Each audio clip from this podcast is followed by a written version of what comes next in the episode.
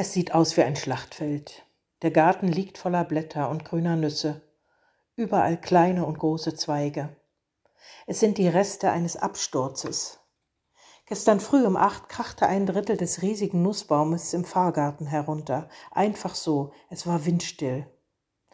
Wenn große Zweige oder Bäume herunterbrechen, ist das jedes Mal schlimm. Nicht nur, weil sich darunterstehende hätten verletzen können, sondern auch, weil plötzlich so viel gelebtes Baumleben gestorben ist. Der große zersplitterte Zweig war grün und saftig mit zahllosen Nüssen. Das war zu schwer, sehen Sie? Der herbeigerufene Baumfachmann zeigt mir die Abbruchstelle. Da müssen Sie was tun, der braucht einen Entlastungsschnitt. Und bitte vorher nicht unterm Baum im Garten sitzen, das ist lebensgefährlich und die Kinderschaukel abmachen, wenn sie ihre Enkel lieb haben. Uchtet ist zu gefährlich, sagt der Mann und zersägt und entsorgt dann alles, was da heruntergebrochen ist. Ich bin traurig. Wir liebten es, gerade in der Hitze des Sommers dort zu sitzen unterm Baum. Jetzt sieht alles anders aus. Und es sind Reste geblieben. Die stärkeren Äste werden wir als Brennholz für den Winter nehmen. Früher hat man daraus Möbel gebaut, Walnussholzmöbel mit schöner dunkler Maserung.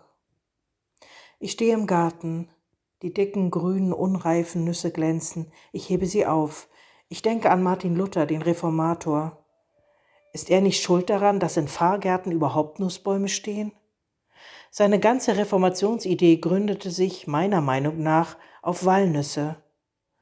Luthers Mutter war eine gestrenge, ja fast brutale Frau. Einmal stahl Luther eine Walnuss zum Naschen, da schlug sie ihn so sehr, dass er blutete. Nie hatte er ihr das vergessen. Nie diese Strenge und Härte, die sein ganzes Leben prägte. Seitdem suchte er die Liebe, die Weite, er suchte Offenheit und Freiheit und fand das alles bei Gott. Kein strafender Gott sollte ihn durch sein Leben begleiten, sondern Gott war für ihn ein glühender Backofen voller Liebe. Ich stehe immer noch im Garten, immer bleiben Reste, in unserem ledierten Garten die Reste des alten imposanten Baumes und im Herzen der Menschen Reste der Kindheit, die sie ein Leben lang begleiten und die wie die Walnüsse in meiner Hand scheinbar immer wieder angeschaut werden wollen.